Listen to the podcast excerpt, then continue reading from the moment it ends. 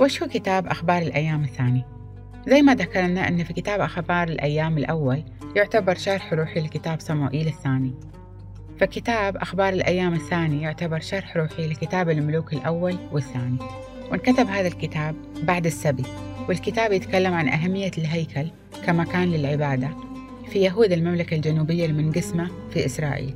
وكتاب أخبار الأيام الثاني ما ذكر فيه معلومات عن المملكة الشمالية. والله كلمهم بهذه الكلمات وقال إذا اتضع شعبي الذي دعي اسمي عليهم وتضرعوا طالبين وجهي وتابوا عن غيهم فإني أستجيب من السماء وأصفح عن خطيئتهم وأخصب أرضهم.